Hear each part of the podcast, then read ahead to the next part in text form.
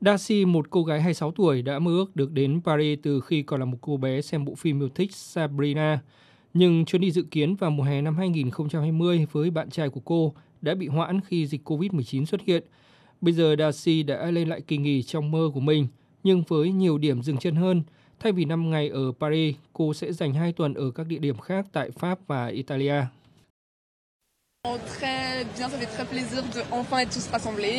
Tôi luôn mơ ước đi du lịch đến càng nhiều nước châu Âu càng tốt, nhưng thời gian qua, kế hoạch của tôi đã phải tạm hoãn.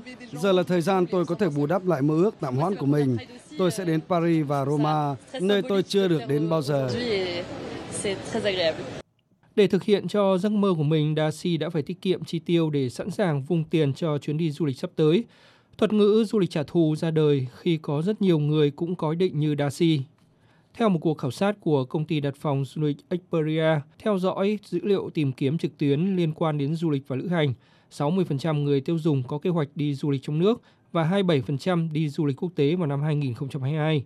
Nhiều người trong số họ sẵn sàng chi tiêu nhiều hơn cho kỳ nghỉ sắp tới. Hai năm ở nhà có nghĩa là một số người đã tiết kiệm được tiền và giờ đây có thể vung tiền vào một khách sạn sang trọng hơn, một vé máy bay hạng nhất hoặc một lần được trải nghiệm chi tiêu trong đời.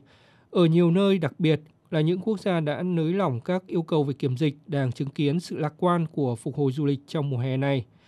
Liên Quốc đã báo cáo số lượng du khách quốc tế trong quý đầu tiên của năm nay đã tăng gấp 3 lần so với cùng kỳ năm ngoái.